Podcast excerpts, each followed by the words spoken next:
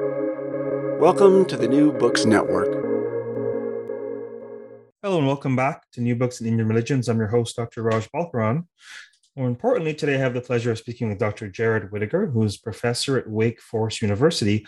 We'll be speaking about a 2011 OUP publication that uh, is definitely still relevant, especially in the slow burning time of the thousands of years uh, since now. And the topic of the book, with it, which is hymns of the Rig Veda. Um, the book is called Strong Arms and Drinking Strength Masculinity, Violence, and the Body in Ancient India. Uh, welcome to the podcast, Jarrod.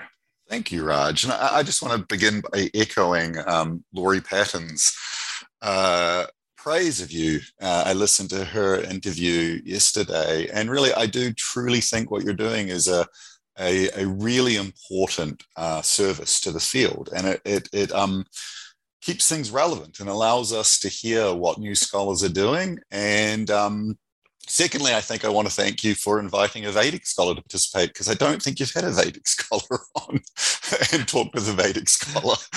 Uh, uh, I don't think I have either come to think of it and of course there's no uh, there's no criteria in terms of particular fields or methodology. All it is is what's recently churned out. Um, but in your particular subfield of hindu studies it really is slow burning work. So this is a new book yeah. for your yeah. subfield.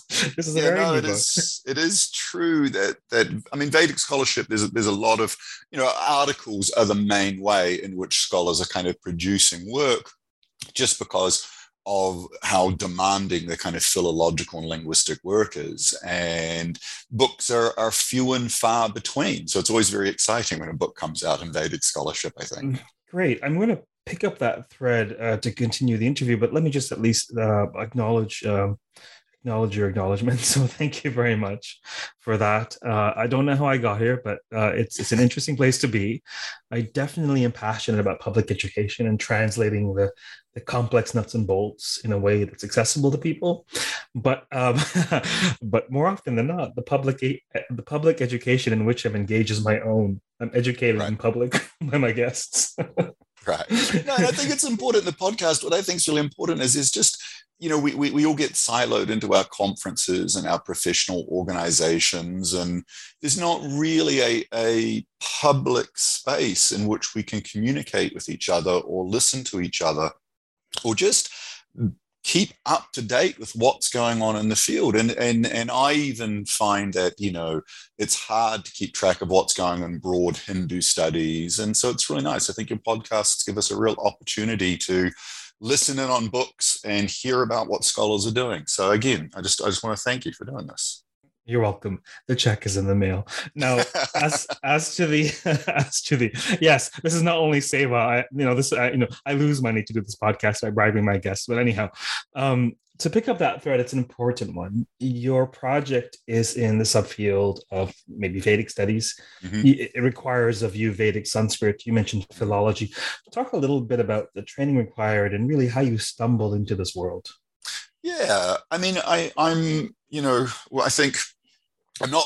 I'm not quite sure how I ended up here. I'm not sure if anyone really has a plan to end up here, but I think it really was just a progression of doing my undergraduate and early graduate, my master's work at the University of Canterbury in New Zealand, where I, I you know, for various reasons, I, I fell in love with religious studies as a field, not for religious or spiritual reasons. I really came to it from kind of myth and ritual. I mean, I really fell in love with the kind of imagery and stories. Um, and then I was doing, you know, Hinduism, Buddhism, Islam, Christianity, Judaism as an undergraduate student. And even as an early master's student, I took year long courses on Buddhism, on the Torah, on, uh, um, I think, the Mahabharata and I began to learn Sanskrit, and it became clear that you know one could move into Indic studies,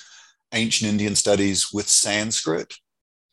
And I wrote my master's thesis, which um, appear is now published in two journals on the concept of Tejas in the Mahabharata and the Ramayana. And so I, you know, I mean, a lot of us in our mid twenties, we we kind of keep just taking the next step that's offered to us, not quite knowing where we're going to end up 25 years later. But I applied for PhD programs in the States for various reasons. You know, I mean, uh, uh, uh, uh the PhD in New Zealand was probably not going to get me much work outside of New Zealand and America. The PhD programs are obviously much stronger and much many more resources and connections.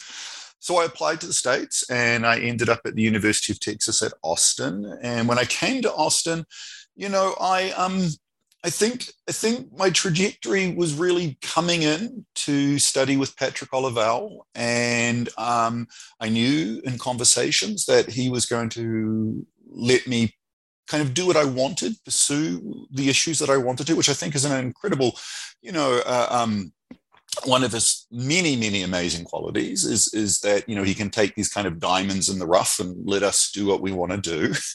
And then, of course, Joel Brereton joined the faculty, I think, in 2000. And um, I, I, I, turned up in 1999, and I think that, that that's really what what what he put me into kind of Vedic studies or, or led me into Vedic studies. That I, I was right on this cusp of thinking, well, I wanted to continue with the problems of my master's thesis, focusing on, I'm sure we'll talk about this as well, what are called the us stem nouns in Sanskrit. And I'd worked heavily on the noun tejas in the epics. And I thought maybe I wanted to move into the Puranas wanted to look at the way in which these concepts developed in, you know, medieval India, or to go backwards. And then when Joel Brereton turned up at UT Austin, it was kind of a no-brainer, right? I mean, he was a world-class Vedic scholar. And I went backwards and I went right back to the kind of beginning of Sanskrit in India. And the work really began uh, with my dissertation really on the Atharva Veda. And for various reasons I've gone back to, I'm, I'm, I'm reworking on these issues at the moment. But I began looking at it became very clear when beginning to read the Atharva Veda, I became fascinated with the amulet hymns in the Atharva Veda.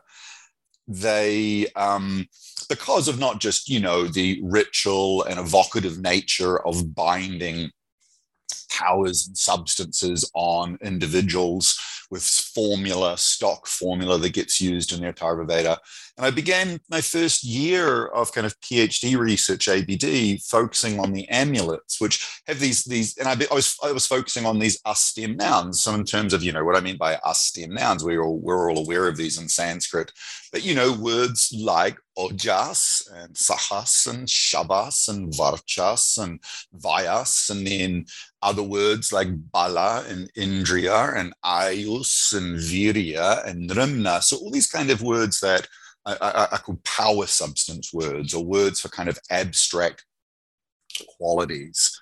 And in the amulet hymns, you see stock phrases where the, the priest will say, I bind um, this amulet, this mani on you, the, the whoever is the recipient, recipient.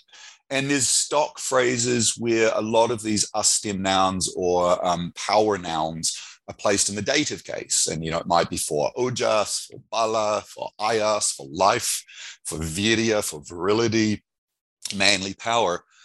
And I was confident with that. I thought that could turn into a dissertation project. And after a year of working on the Atharva Veda, it became really apparent to me, almost, you know, strikingly apparent, that I really couldn't understand what was going on unless I understood the Rig Veda. I mean, I don't mean to imply that you have to read the Atharva Veda solely through the Rig Veda, but so much of Atar- what is going on in the Atharva Veda is drawing on the same kind of worldview, the same kind of ideologies as the Rig Veda. Well, it's an important text. Well, it's an important text for a variety of reasons. Mm-hmm. But uh, to your point, um, uh, the analog Genesis is an important text for a variety of reasons. But but the launching, the setting up of an ethos of ideals of a worldview, right? That's no, that's a very tall order, a pervasive right. one. So it's the genesis of a worldview from which, consciously or unconsciously, tradition will draw or emulate. Correct yeah and so that was i moved back and so of course the book really is in some sense the the early part of the dissertation. I, I finished the dissertation, but and then went to Wake Forest. But much of the book was heavily rewritten. Much of my dissertation was heavily rewritten to turn it into the book. I mean, the dissertation was 550 pages long and wasn't very controlled, I don't think. And once I was obviously going through the tenure process, I really kind of did a 180 on my dissertation and basically rewrote the whole thing. But essentially, what the book does, I think, is it it it became really apparent very quickly that what I was really dealing with were terms for masculinity and terms for male identity, and that these terms were embedded in a kind of androcentric, patriarchal, masculine ideology. And so I started to look in the Rig Veda at the way in which the poetic hymns are in some sense constructing and legitimizing this dominant form of masculinity, right? And the way in which the poet priests, the kavi, are, communi- are uh, communicating these masculine ideals, martial kind of roles, identities, and relationships to to men, to men that are participating in the ritual, whether these ritual men participating are themselves poet priests or whether they are men who are supposed to be martially inclined without reifying it, what we would call as warriors or chieftains. And so the book really focused on how these terms, uh, nri or nar for man and its abstract equivalent nrimna, manhood, Vira, which I I, for various reasons, I argue in the book, I'd prefer to translate as virile, brave man, true man, um, kind of has a sense of a kind of a tough guy. Um, rather, I mean, I argue in the book, I, I, prefer this translation over something like hero, as the word vira gets translated often.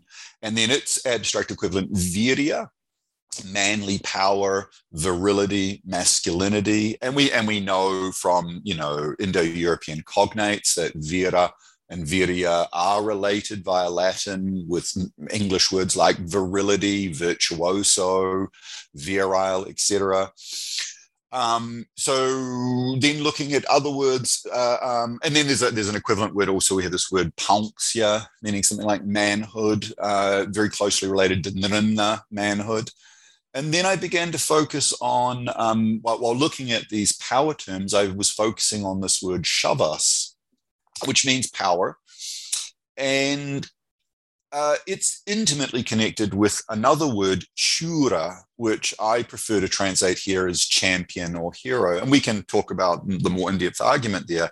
But what I, I knew going into this text given what I'd done on the epics with Tejas, I knew that these words for power were, well, I, I suspected, and it became pretty apparent looking at these words using kind of philological and linguistic methods, that these words were far more specialized than we often give credit, right? We open up Monier Monier Williams or we open up Apte, we look at the dictionary and it's power, power, power, power. And given what I did with the Mahabharata, I knew, I suspected these words had a, a a, a, specificity to them we were missing.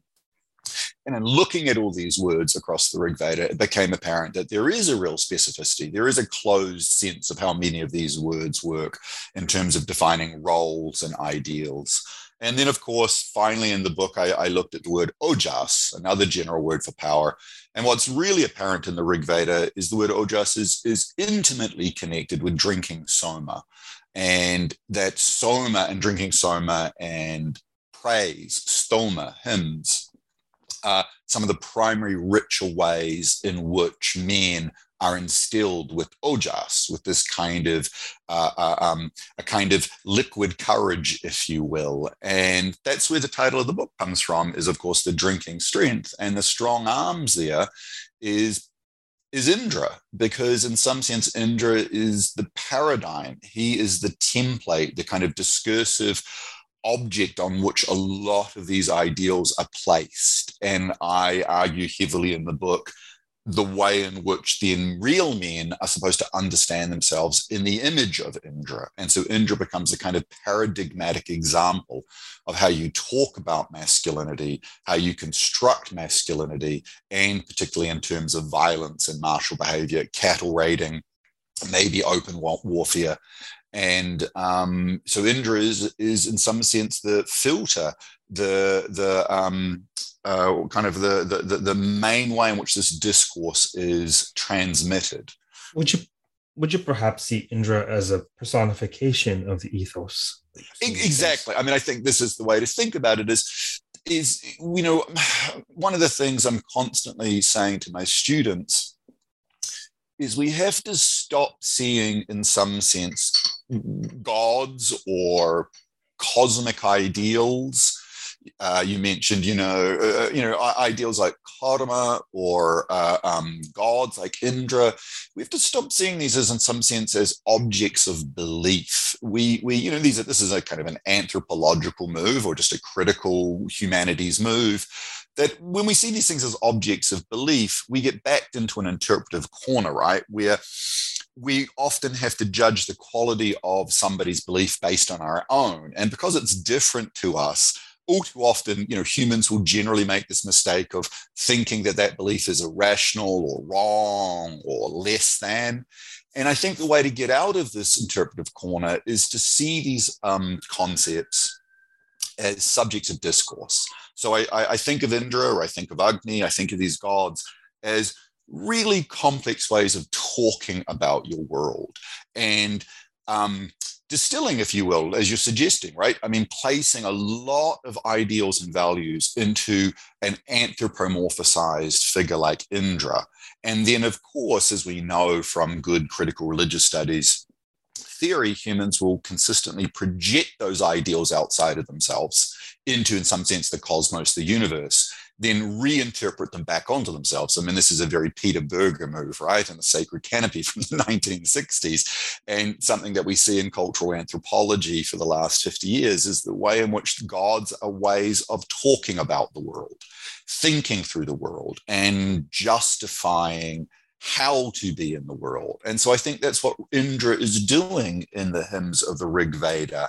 And I mean, I mean, you know, we can clearly see this in one of the examples that I talk about extensively in the book is that Indra does three cosmogonic or three cosmological acts that we see spread out through the hymns of the Rig Veda, right? I mean, we have 1,028 hymns in the Rig Veda, and the majority of those hymns are sung to Indra and Agni and Soma and the hymns of the Rig Veda dating to say 1200. Um, you know, we don't go into depth about the, the problems and about dating the Rig Veda, but if we place this to 1200, 1000 BCE, and it's in its kind of maybe final stages, the majority of these hymns are to Indra, Agni, the deified ritual fire, Soma, the sacred beverage that has been made in the ritual that is himself deified as a deity, as a, as a god.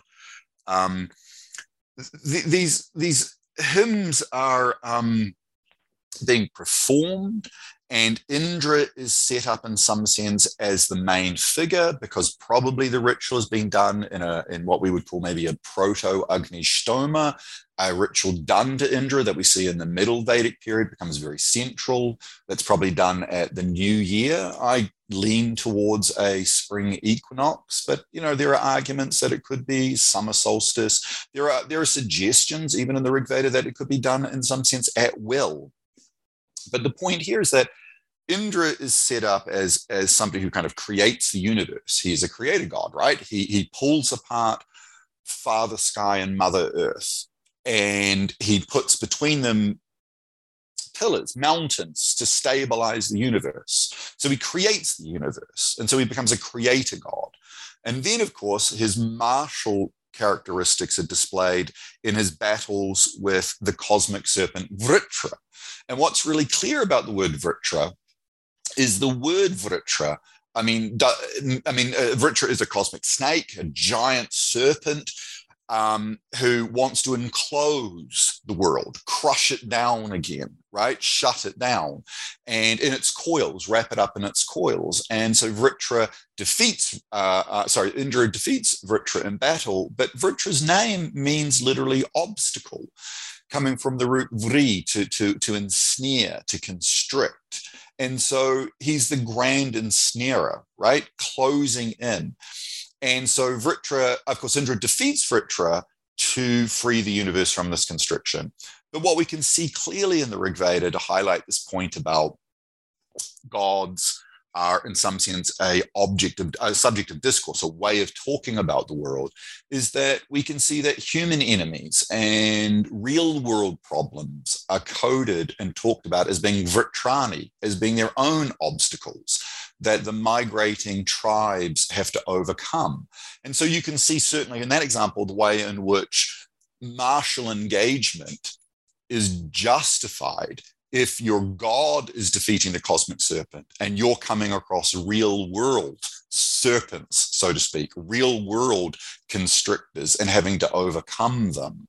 And then, of course, the third myth that Indra deals with is the famous Vala myth, where he uh, um, frees cattle, sunlight, the dawn, the waters by smashing open a cave that they're enclosed in, that he tracks down with his kind of cohort of poet priests, the Angirases. And what's key there is the word vala comes from the same root, vri, to enclose. So there is this real tension in the Rig Veda between freedom, movement, open space, access to waterways, pastoral grazing grounds, and then that those things that would inhibit that, right? And so that's winter closes it down. You can't migrate.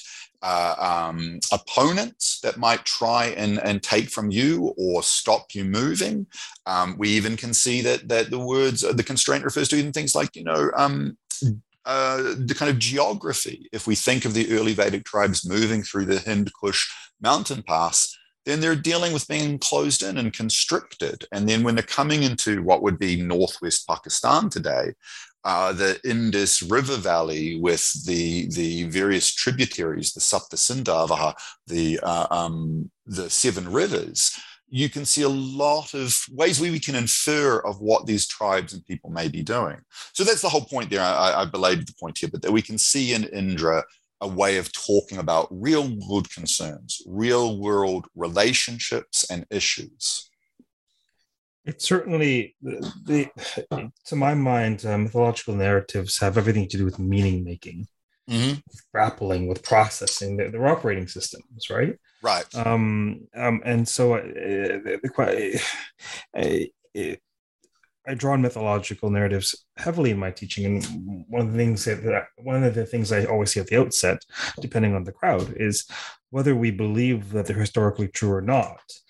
The, the real the real power of the narrative right making sense of reality or yourself or your right. etc um right. who who would most be interested in this book who's this book for yeah that's a that's a really interesting question because in some sense you know i i i I have a sense of, of different layers, right? We think in concentric layers. I mean, of course, when I'm writing this book, er, I'm just writing to kind of keep my job through the tenure process. And of course, I'm writing for a publisher and I'm writing for reviewers. And I want, you know, two reviewers at the publishing house to accept the book for publication so I can keep my job, as is the brutal nature of the tenure system. You're not uh, supposed um, to say that out loud. I'm not supposed to say that out loud. Yeah, I think we have a real problem in academia, but then that's a whole other conversation. I, I but, haven't noticed. are you a, are you a are you a victim of this? it is a it's it's a it's a problem. But anyway the point there is of course i'm i'm writing for myself. I think of myself who i was as an undergrad reading academic work and and i want it to be exciting and accessible and i want it to be interesting and educational. I think of myself as a master's student. I often try and write. I try and find a voice i suppose where I'm writing for a kind of committed master student who's really interested in this stuff, um, or a PhD student. And then in terms of the audience, I'm writing for my mentors, the people who help heavily with with the development of the book and reading the book and the conversational partners of Vedic scholars uh, um, and I'm, I'm I'm writing to make sure I live up to those standards and expectations and then in terms of the larger audience, I suppose I'm writing for wider Vedic scholars and Indic scholars, Sanskritists who are thinking about Indian history. Because, of course, much, you know, we, we, we know that ideas from the Rig Veda get um, reinterpreted and transmitted and passed on through the, the Middle Vedic period into what we call, you know, the classical period. We know that we can look at the epics and think about what's going on in relation to the Vedic period and the medieval period and then, of course, in terms of a larger audience, I think I'm writing for people who are interested in Indo European studies, uh, masculinity studies, martial or violence, uh, um, you know, studies on violence and uh, masculinity, or you know what we might call today kind of a toxic masculinity that's centered around violence and strong bodies and physical domination. And then I suppose at the large level, I'm writing for people who are just simply interested in history and mythology, um, and you know, uh, warrior culture. So, in terms of the audience, there's all these concentric circles. Whether or not I've hit any of those, I suppose the one I really only cared about was making sure I got tenure. So, the book did that for me. Um, what it means is this will be enjoyable to a number of audiences. I'll, I'll, I'll, I'll, translate for you. Um, right, yeah. uh, um, uh, what this thread that you identify that you that you posit or identify um, from Vedic hymns, this Indra, this mass, this, this thread of masculinity, where does it continue in in in in Indian religions? oh, that's, a, that's actually a really great question because I've just I've actually just published an article on this issue that came out in um, 2020 um, in a uh, edited volume on um, uh, violence. There was a, a, a um, uh, I'm gonna, I'm gonna, I've got to try and think who it was. It was Routledge, I think, put together a, um, is putting together a multi-volume series on violence. I'm sorry, I'm Cambridge. I said Routledge. Uh, that was a mistake. Sorry, Cambridge has put together a multi-violent, um, the Cambridge World History of Violence, and I've got an article that just came out in the first volume on the prehistoric and ancient worlds, published in 2020. And this um, article is called Heroism, Military Violence in the State in Ancient India. And in short, it focuses on the Mahabharata. And what where this research came from, it's my first foray back into Mahabharata studies after 20 plus years of, of you know, not, not publishing on the Mahabharata, focusing on the Rig Veda and the Atharva Veda. And the, the short story of this article uh, um, is that about seven years ago, 2014, 2013, 2014, I was teaching a master's student Sanskrit.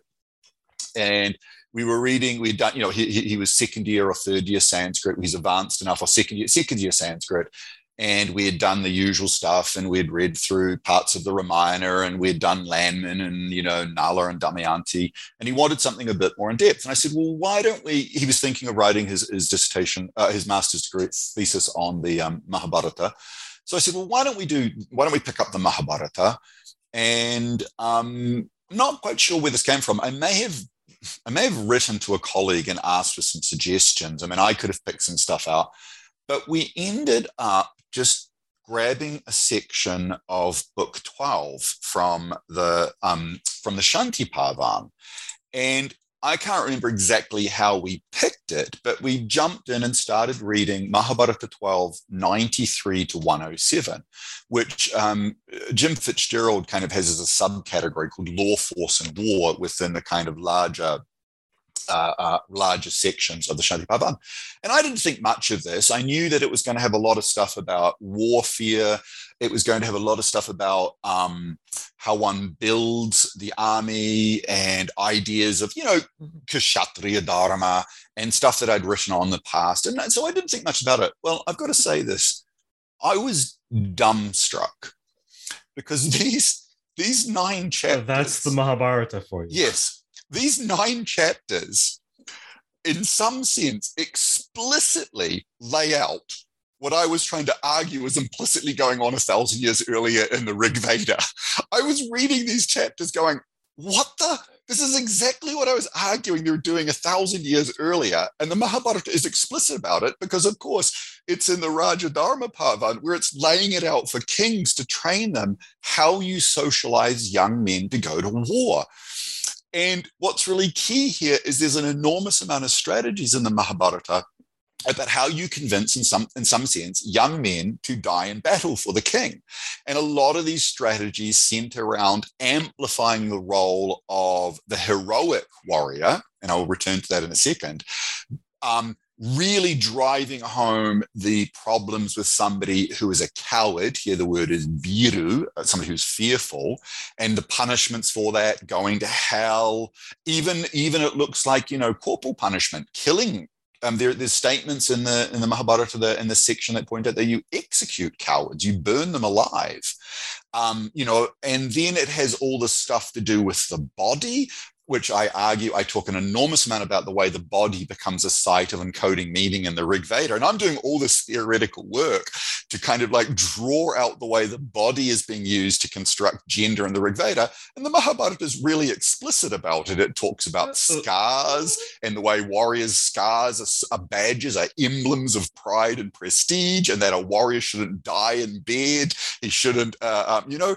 And then, of course, the last thing you have in this section, of course, is, is uh, you know, the ritual of battle that we know from Alf Hiltebeitel's work, but that the, the, the, the ritual itself, the battle itself becomes a ritual that is even better than Vedic ritual. That is even better than, in some sense, having to pay priests to do rituals for you. You can die in battle and go to heaven. So I'm reading this and I'm really gobsmacked. I'm like, what the? Why didn't I just start with this 20 years ago. Listen, the when point, they say when they say everything's in the Mahabharata, they're not kidding. no. And, and so the point about this, you asked about the ideals that transmit. Well, actually, really concretely from a very, I mean, really core linguistic perspective, what's really key in these the section of the Mahabharata, Mahabharata um, 1293 to 107, and particularly I focus on in this article, Mahabharata um, 98 to 103, 1298 to 103 is the enormous amount of detail placed on the figure of the Shura, the Shura. And the Shura here is clearly, clearly the heroic champion, is clearly the key singular kind of hero who fights alone at the head of battle. And he becomes an exemplar for the other soldiers. And we have to remember too, the text is clear soldiers here aren't kshatriyas they're they're drawn from a lot of ranks of different people. And so you have to socialize them you know you have to you have to teach them to go into battle by kind of training them to overcome their fear. And one of the ways of course is the exemplary example of the shura. And what's really key is that in this section, the Shura is the paradigmatic hero. And again, I argue in this um, article that we've got to stop translating the word Vira as hero it, it's it's it, it means like a virile man. It means a true man. It means like a tough guy. But it is not hero if we want to be very theoretical and technical about defining what we mean by the word hero as a kind of exemplary single figure going to in battle alone. And, and so the point about this is that if we go back a thousand years to what I'm arguing in my book in the third chapter, this is exactly what I argue is going on in the Rig Veda, that the word shura coupled with the abstract noun shavas, meaning might or power, is the paradigmatic hero. So in the Rig Veda, Indra is never called a Vira when he fights Vritra.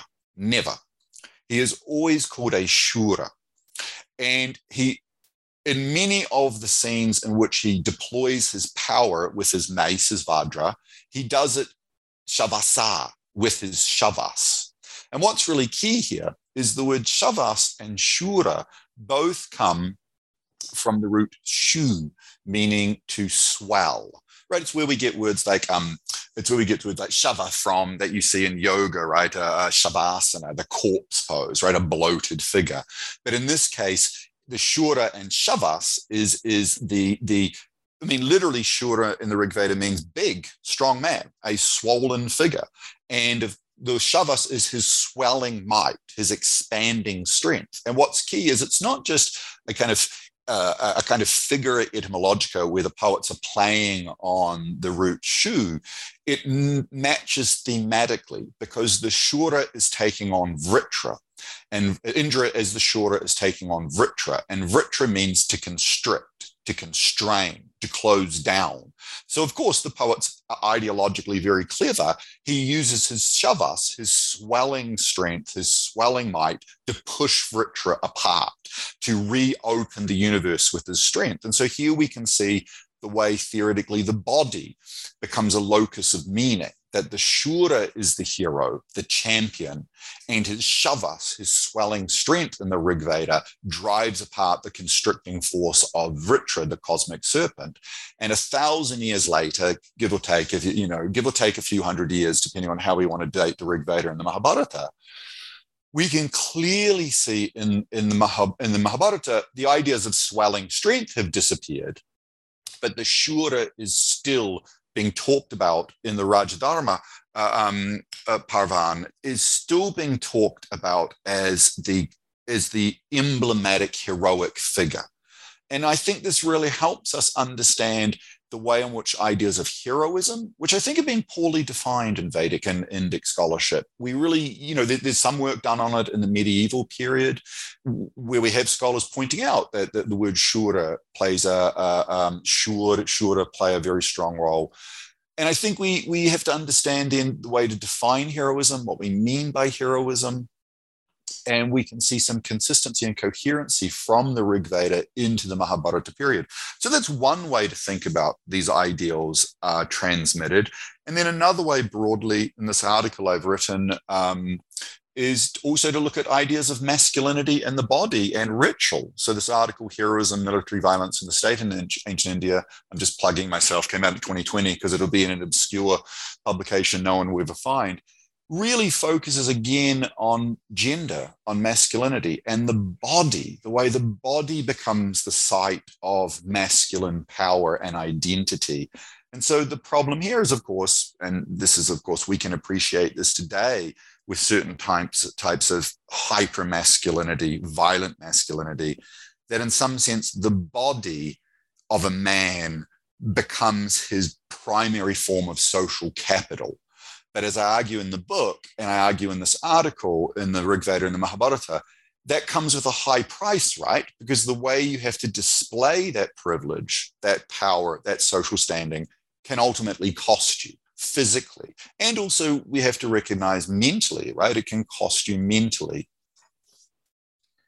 um, so many fascinating threads there. Um, I'm glad you pointed to the Mahabharata. It's something that I'm currently doing a little bit of work on, and in particular, I'm one of my Mahabharata projects is um, uh, for the International Committee of the Red Cross um, on International Humanitarian Law in the Mahabharata. And so, fascinating, uh, fascinating synergy, and I'd like to speak to you at some point um, regarding exactly what you say, but uh, oh, you too. You just, you just you I, I, saw that on your bio, and yes, I've been communicating with him as well. I think it's a really worthwhile project. I don't know how much we can talk about it, but I think you're right. I think there's a worthwhile project with the International Society of the Red Cross thinking about. So we have to speak after this. this we do. Podcast. We do. Well, the, the private podcast. we record it for select audiences. No, um, um, fascinating about the Mahabharata. I love that there's this thread in tradition, and, and of course, the, the Mahabharata is very self consciously rehearsing and rearticulating and dealing with various, often competing values. So it's, it's unsurprising yeah. that this thread gets refined. Um, and what I I can't get beyond this idea of the dharmic double helix of this like right. these two strands because right. you've got this you know quote unquote uh, masculine, virile um, warrior ethos that's obviously necessary. The Mahabharata is a great uh, martial um, right. thing. Um, but then epic, epic, epic, epic. It's an epic. yeah, exactly. but then you've got it juxtaposed and and and and and, and sort of um, you've got it um, stewing in this antithetical ethos where right. about, you just Yudhishthira's character right? I mean right. We, we, we see you know i mean of course uh, uh, uh, other scholars have written on this this tension that we see with with Yudhishthira and and this tension we see of course then with with Bhima and Arjuna where where Bhima seems to have no no restraint about violence, right? You know, the wolf belly just wants to destroy and he smash. I, I don't mean to belittle Bhima, but he's kind of the, the Hulk. he just wants to go smash. And I mean, I'm a fascinating character. I, I think Bhima is a really fascinating character. We have Arjuna, who in some sense is, is, is absolutely committed to violence, doesn't seem to have any restraints, except this one major episode we all love, we all know of, right? This one major episode called the Bhagavad Gita, where this guy goes, "Oh, hang on a moment, uh, um, I have some problems," and then we have figure of Yudhishthira, which you know, other scholars have written on this tension with Yudhishthira, where he's really struggling with this throughout the epic, right? He's struggling with how to be honorable and not kill, how to be peaceful, how to be, in some sense, diplomatic, and then how to deal with his guilt from, you know, sanctioning this kind of genocidal massacre, this apocalyptic war, and his identity as a warrior. I mean, he does fight in battle. He, you know, and so yeah, you're right. I mean, and there is this tension in the Mahabharata that is, is as we know, is with a lot of the rules to do with fighting, uh, the tension between Raja Dharma and Kshatriya Dharma, where, of course, the rules of Kshatriya Dharma are explicitly laid out at the beginning of the Bhishma Parvan. They all agree on what they're not going to do in battle. And then it is, of course, as we all know, it is the Pandavas who explicitly break all these rules. And it is Krishna who seems to be the driving hand telling them to break these rules. And then we know that this is in some sense in tension with the idea of Raja Dharma, not to be too Machiavellian or too Kautilyan, in which, in some sense, political power is the end game. And so, political power, we know with Apa Dharma, allows you to, to bend the rules, to stretch the rules, to push the rules. And so, these are these beautiful tensions in the epic between, in some sense, you know, shanti and peace and asceticism and moksha and living in the world and defeating enemies and then having to follow a code of honor or pushing those boundaries with the code of honor. Fascinating, fascinating stuff.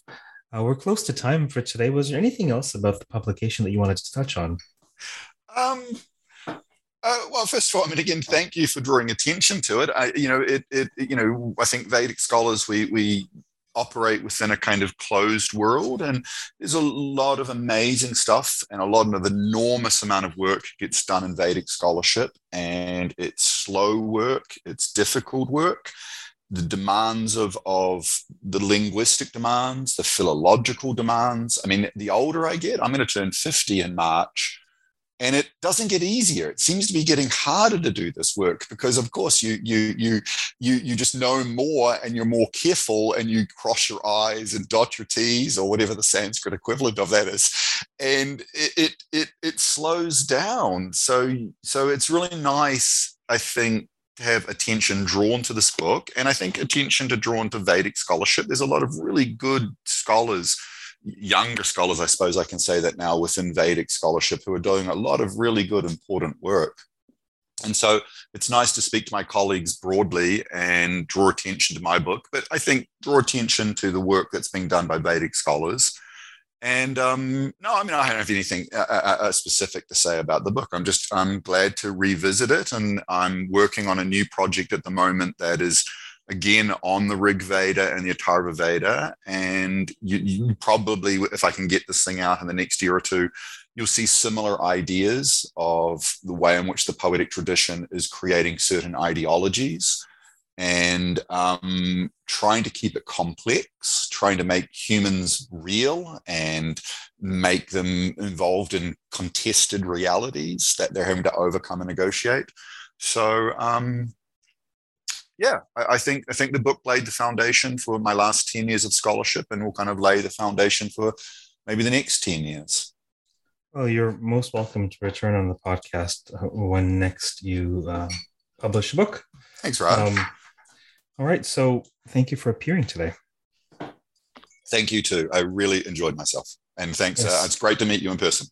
It's, yeah, well, it's great to meet you as well, and we'll continue chatting. Apparently, there are many threads to be followed up upon. Um, yeah. For those of you listening, uh, we've been speaking with Dr. Jarrod Whitaker, who is a professor uh, at Wake Forest University. We've been speaking about this brand new in Vedic terms book from 2011. Cutting edge. Listen, hot off the press. 3,500 years ago, these hymns ish. I mean, come on, a decade's nothing. Yeah, uh, it's called Strong Arms and Drinking Strength, Masculinity, Violence in the Body in Ancient India, OUP 2011. Until next time, keep listening, uh, stay safe, stay sane, and keep contemplating um, ancient Vedic hymns to Indra. Take care.